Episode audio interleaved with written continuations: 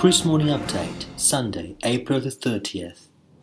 大家好，欢迎来到星期天的早报。那么，谷歌的 CEO P. Chai 去年薪酬达到了两亿美元，获为世界最高薪酬 CEO。在欧洲呢，欧盟领导人全体一致通过了与英国谈判的脱欧准则。法国总统奥朗德表示，英国必须就此付出代价。在全运会方面，山东男子运雁桥以两小时三十二分四十二秒获得全运会史上首枚群众组马拉松项目金牌。那么，在武汉本地新闻方面，二零一七年羽毛球亚洲锦标赛半决赛，林丹战胜李宗伟，中国队提前锁定男单冠军，成龙和林丹会师决赛。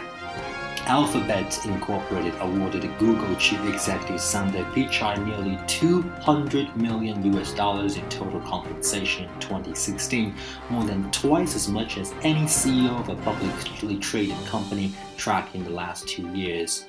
In its annual proxy statement with the Securities and Exchange Commission filed Friday, Alphabet revealed that Pichai was awarded $198.7 million in Alphabet stock in 2016. That's roughly double the stock Pichai received in 2015 when he was named chief executive of Google after the company reorganized as Alphabet. Along with a $650,000 salary and the $372,000 in recognized compensation in the form of personal securities and flights, Pichai received a total compensation of 199.7 million in 2016, and that was nearly double his 2015 total compensation of 100.7 million dollar.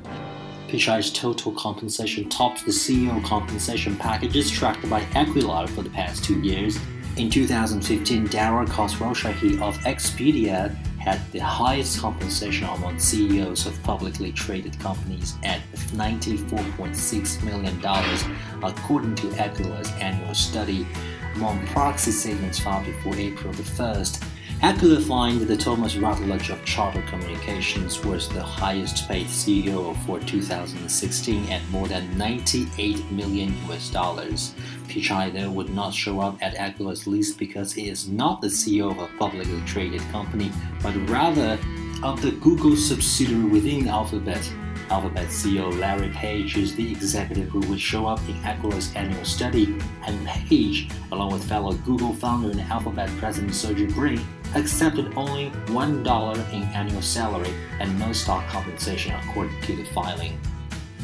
The European Union leaders unanimously agreed on negotiating guidelines for Brexit talks with the UK on Saturday at a special summit in Brussels.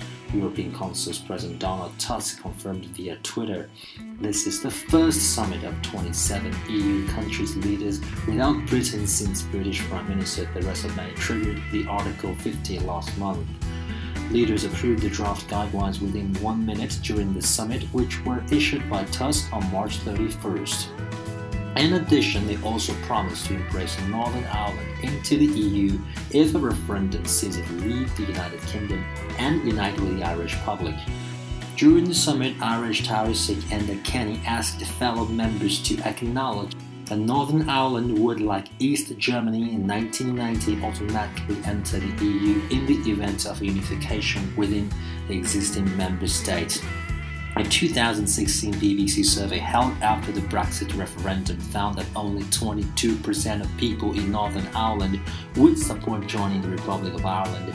On the Good Friday Agreement, a border poll can be called if a clear majority of people in Northern Ireland calls for a united Ireland.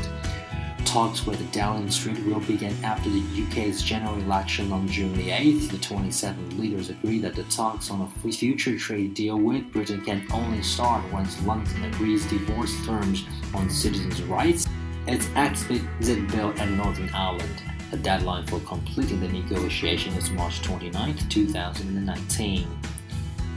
And running confidently on the home stretch with a smile on his face, the 30-year-old Yuan Yanchao, a grassroots ultra-marathon runner, clinched the first ever mass marathon gold medal in the 58-year history of China's national games here on this Saturday. A total of 4,128 amateur runners competed in the marathon events at the 13th Chinese National Games, a quadrennial multi sport competition which only featured professional athletes in the past. The race was staged under sunny conditions with the temperature soaring to 32 degrees. Yuan from Shandong province, who used to be a power engineer before throwing himself into ultra running, clocked 2 hours 32 minutes and 45 seconds to finish on top of the amateur group, winning with a margin of 39 seconds ahead of runner-up Mo Zhenhua. Tang Hui, a primary school physical education teacher, registered a comfortable victory in the women's mass race, edging out second place Fang Guansha by nearly 7 minutes with a clocking of 2 hours 55 minutes and 51 seconds. Shi Yanshou, also an ultra runner, clocked 3 hours 6 minutes and 43 to take the bronze medal. The mass participation in marathon is a part of the innovation and reforms introduced to the 13th edition of the National Games by the organizers in a bid to demonstrate comprehensive values at the country's highest level sporting events. Grassroots athletes are allowed to compete alongside professional athletes at games in 19 sports such as swimming, badminton, and table tennis. Inviting mass runners to compete at national games is just the first step, said Du Zhaocai, Vice President and Secretary General of the Chinese Athletics Association. And next, we will go on to provide them with opportunities to vie for a berth at national team to compete at the World Championships and Olympic Games. The CAA has already launched a program that aims to select two grassroots runners, one man and one woman, to represent China to compete at the 2020 Olympics in Tokyo, Japan. And that's our update on Sunday, and stay tuned for our very first update on May the 1st.